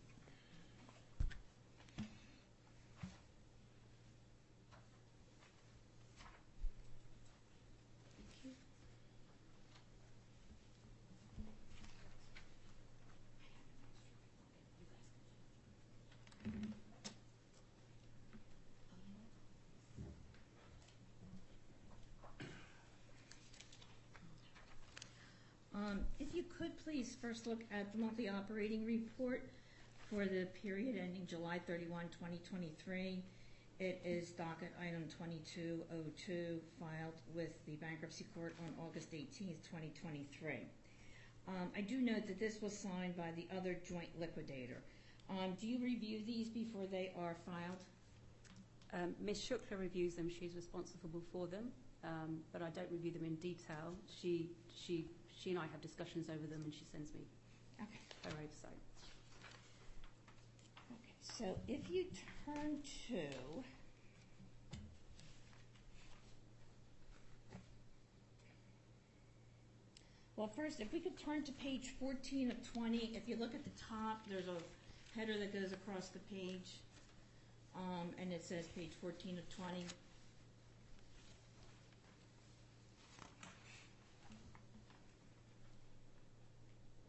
I'm looking at, it says Part 2, Assets and Liability Status, Post-Petition Payables.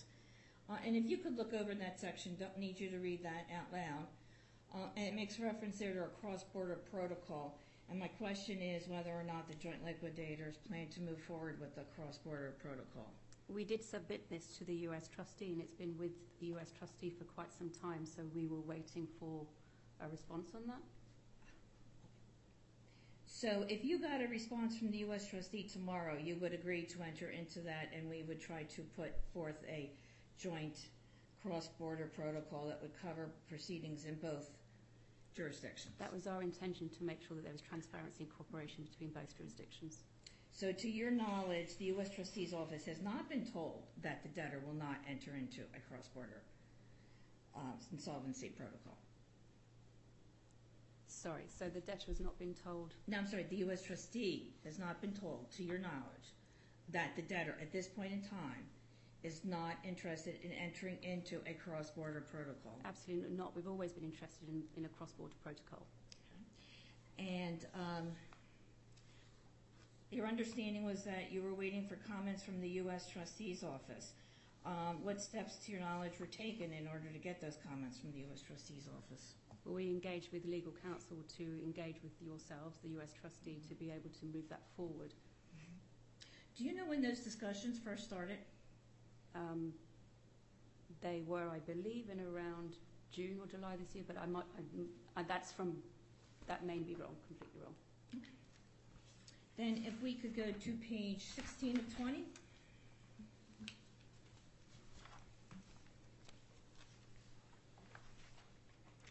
Okay, so this is a balance sheet as of July 31st. Yes. Okay, under assets, we see the cash. That was before the shares were sold, correct? Yes. And then funds retainer held by Morgan Lewis Bacchus, and then it says retainer held by other professionals, $891,888.82. So which professionals hold retainers that equal that amount? So we have a retainer. We hold a retainer on trust for Forbes Hare. I'll just look at my sheet.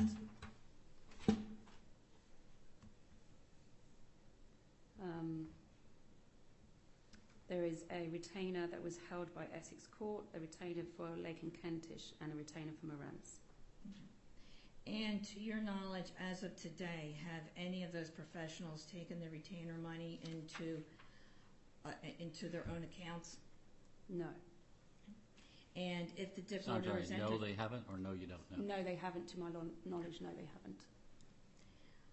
And to your knowledge, if the dip order is entered today, excuse me, let me start over again. My mouth is very dry. To your knowledge, if the dip order is entered today, will any of those professionals move funds from their retainer accounts into their own accounts?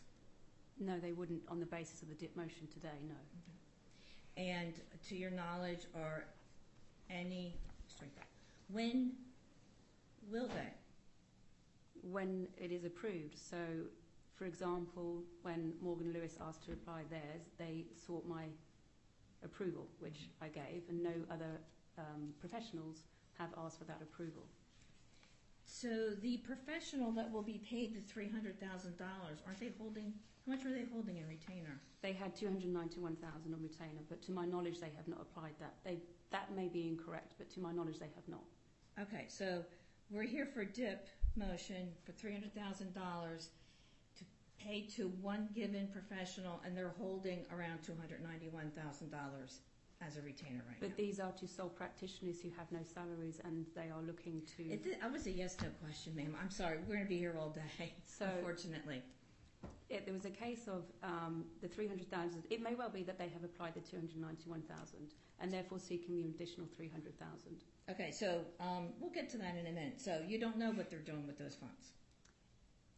What I don't know for certain is whether or not they have applied those specific funds to fees already. What we have asked for is an additional 300,000 to see them through the Court of Appeal hearing, which is in addition to the fees already incurred. Okay, so if you could leave this one open, I'm just going to ask you about one more line item. Post-petition accrued unpaid cost, $3.37 million, I'm rounding. And does that relate to the pre-petition loan from Fulcrum? Sorry. It's under liabilities, post-petition accrued unpaid cost. Yes. Or is it the line up above that says post-petition secured creditors? Of 4.1? No, the post-petition accrued unpaid costs is in relation to post-petition. Okay, so what makes up the $3.3 million? That would be the fees incurred today. By your Antiguan professionals? That would be including Morgan Lewis. And we have here... Second line under liabilities, pre-petition secured creditors, $4.1 million. Yes. That's the Fulcrum pre-petition loan, right? Yes. Okay. If you now could take a look at the report for the period ending August 31st, 2023, which is docket item 2649. And I'm going to ask you to please turn to page 17 of 21, which is the balance sheet as of August 31, 2023. Yes. There is a new line item under liabilities, which is called post-petition accrued unpaid funding cost. It's approximately $7.74 million. What does that relate to? That would be the interest. The interest owed to? Fulcrum. Fulcrum, for the pre-petition loan, right? Yes.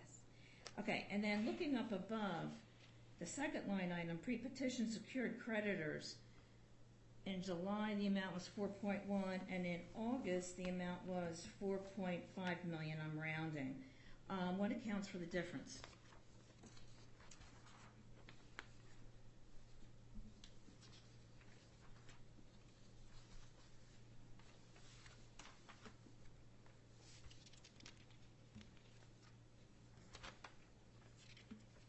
If you don't mind, just a moment.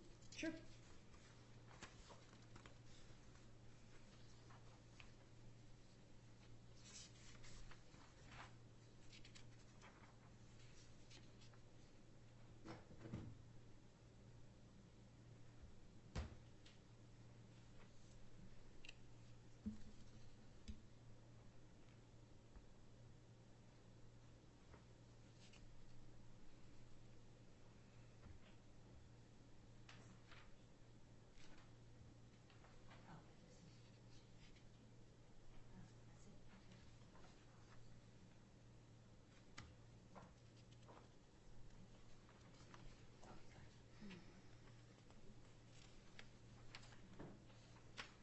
Sorry, I don't seem to see a breakdown of that within this document, so that I can check for myself.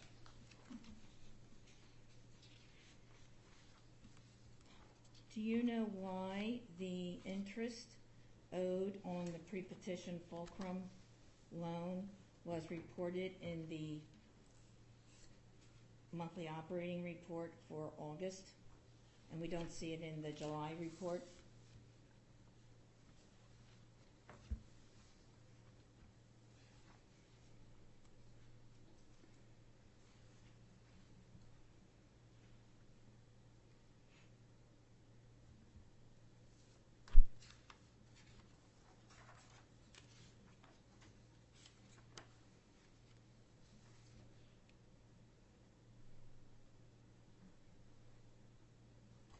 No, I'm not clear on that. I would have to refresh my memory and come back to you on that. Okay. And then the last monthly operating report that I gave you is the one for October. This is the last one that's been filed by the debtor. The November one's not due yet. And I'm looking at docket item 4018.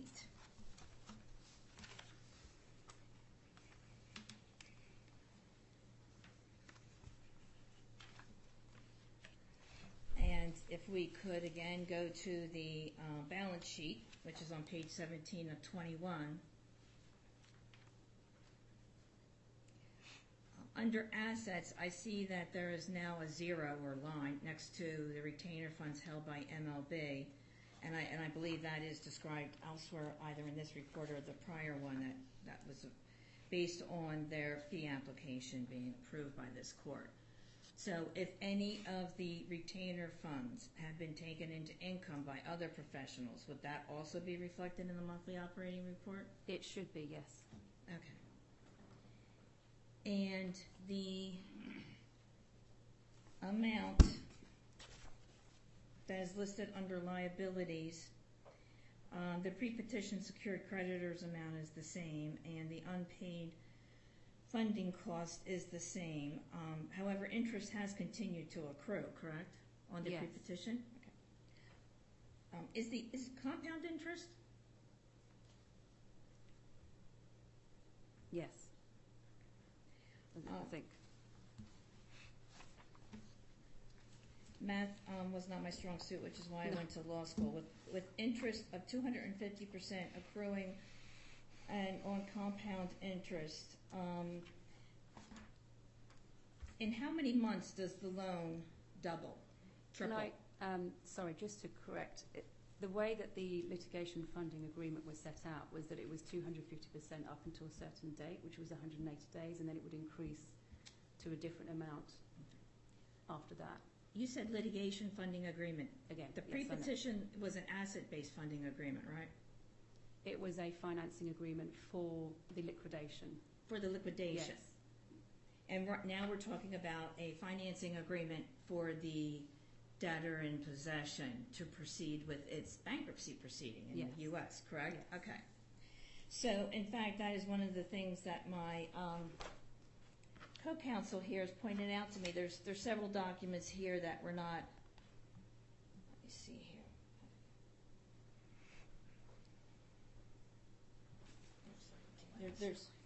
I have a question before we proceed. What does the rate increase to after 180 days?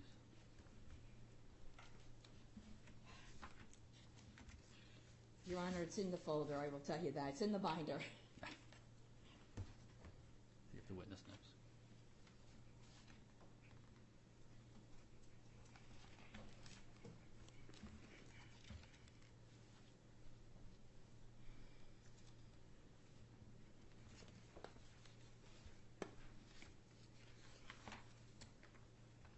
You know where it is in the binder. Yeah, I was going to suggest that you turn to document number 14, which says term sheet dated January 13, 2023.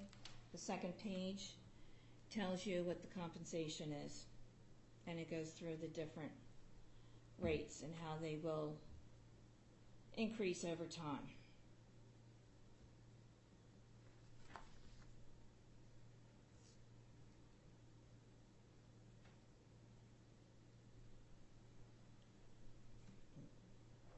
Did you find that? Yes. Oh, okay. I didn't realize that you had. Okay. Sorry, so the court, you said that the $250,000 was for the first 180 days, and we're beyond that right now, right? Yes, that's right. And what does it go to between 180 and 270 days? So it would increase to. Sorry, I'm looking at the wrong document.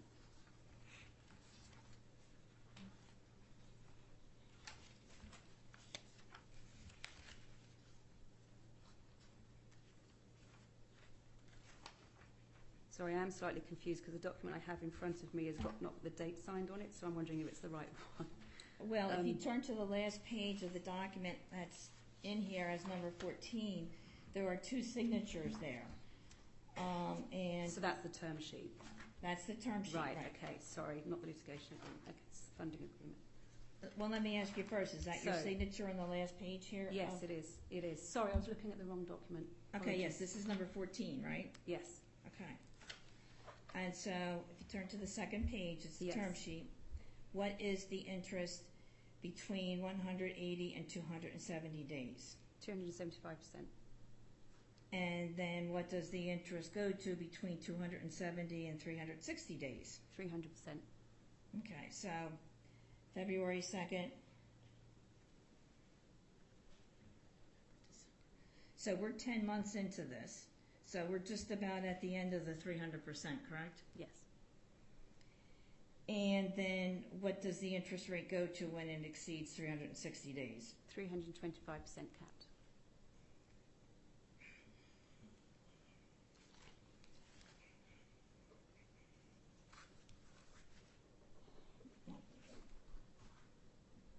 Your Honor, there are four documents that are in this binder that were not introduced into evidence by debtors' counsel, and I would like time at some point to review them. I might have a question or two. I don't want to take up time right now, though, unless the court prefers it done that way. And I also believe that they are an important part of this record for this debtor in possession funding.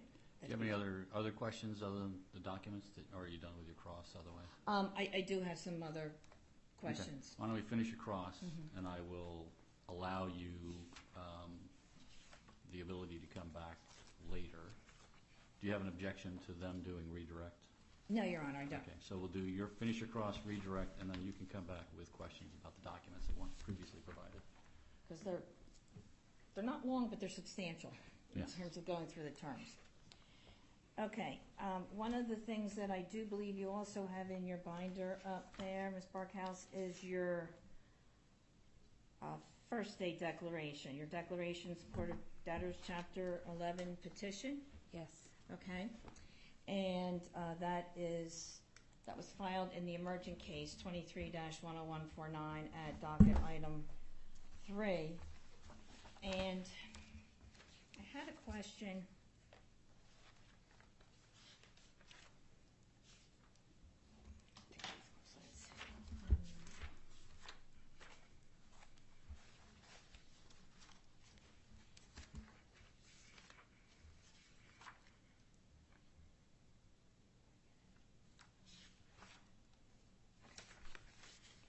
Attached to this declaration as Exhibit B is the JPL order, it says.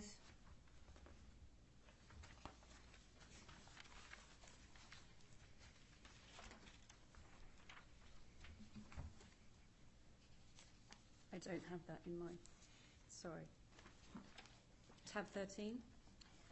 It is...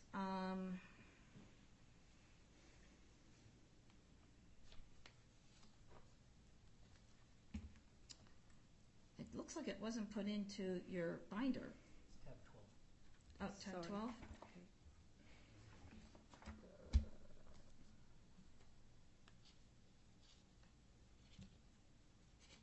Okay. Okay, I was looking at the first day declaration, which isn't in here, but that's okay. The order, I think, is the same. Let's see, 12.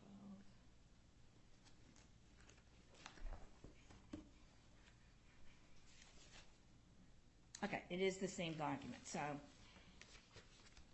attached to your declaration in support of the DIP motion, which is found at docket item 4098, Exhibit B thereto is the Antigua Court's joint provisional order. And I have a question there. In paragraph 4, and specifically, I'm going to ask you about paragraph 4, subpart D. So I'll give you a minute to refresh your recollection. You ready? Yes. Okay. So the court order states at 4D, quote, subject to the prior approval of the court, obtain funding on commercial terms for the performance of their duties, including in connection with any legal proceedings for which funding is permitted under the applicable law, end quote. Is this the provision under which the joint liquidators entered into the pre-petition funding agreement? So what this does is it allows us to enter into negotiations with relation to it, but we seek the sanction of the court to execute. So it was your business judgment that the pre-petition loan constituted commercial terms? Yes, and I just wanted to clarify a point. Okay, if you want to clarify something, I do need to clarify a point. Earlier when we were talking about what the terms were prior to the DOJ seizing the assets, I refreshed my memory, and in fact we were talking at 100% and 125%. After the DOJ seized the assets, the funder therefore increased their percentage rates, and we felt that we had no option at that point to continue on those terms. And what refreshed your recollection on that? Yeah. Just re-looking at the documents at the back of this. Yeah, you're going to have to walk through that again for me. I know that the judge looked like he was puzzled. I'm not understanding the point, if you could just... So the question earlier is whether I'd entered into discussions with Fulcrum immediately on 250%. The answer to that is actually no. They were on lower terms, but after the DOJ seized the assets, and that made the risk to the funder much higher, the pricing mechanism was altered to reflect that. So the January 13th, 2023 term sheet does not reflect the original terms under which Fulcrum was going to provide the pre-petition loan? We had entered into negotiations with Fulcrum in late December. We had sought funding because at that point the funds were frozen at our request and amongst others as well with the brokerage, and we did not have funds to enter into the various proceedings that were going on in Antigua, so we needed to seek funding at that particular point in time. Yeah, that wasn't my question. My question, with all due respect, was there a term sheet, based on what you've told us, a term sheet that not an executed one? No. Wait till she's done asking the question, sorry, please. Apologies. Was there a term sheet, even if it wasn't executed, that contained in it interest rates that were lower than those that we just went through that were part of the January 13th, 2023 term sheet? Yes, so this was the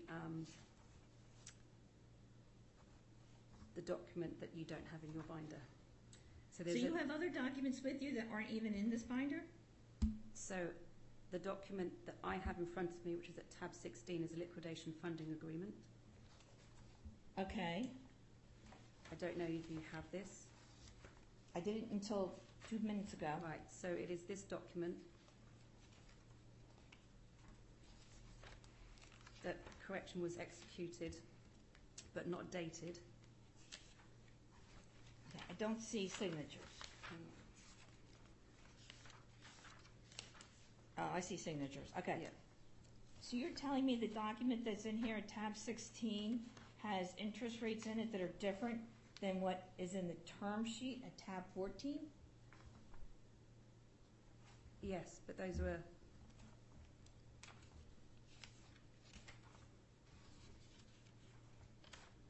Yes, because it was such a fast-moving thing. So this was. I think you've answered the question. I think, Your Honor, this is an area that'll be better and more easily addressed by myself once I can review these documents. I'm getting to a point where I think I need to adjourn this hearing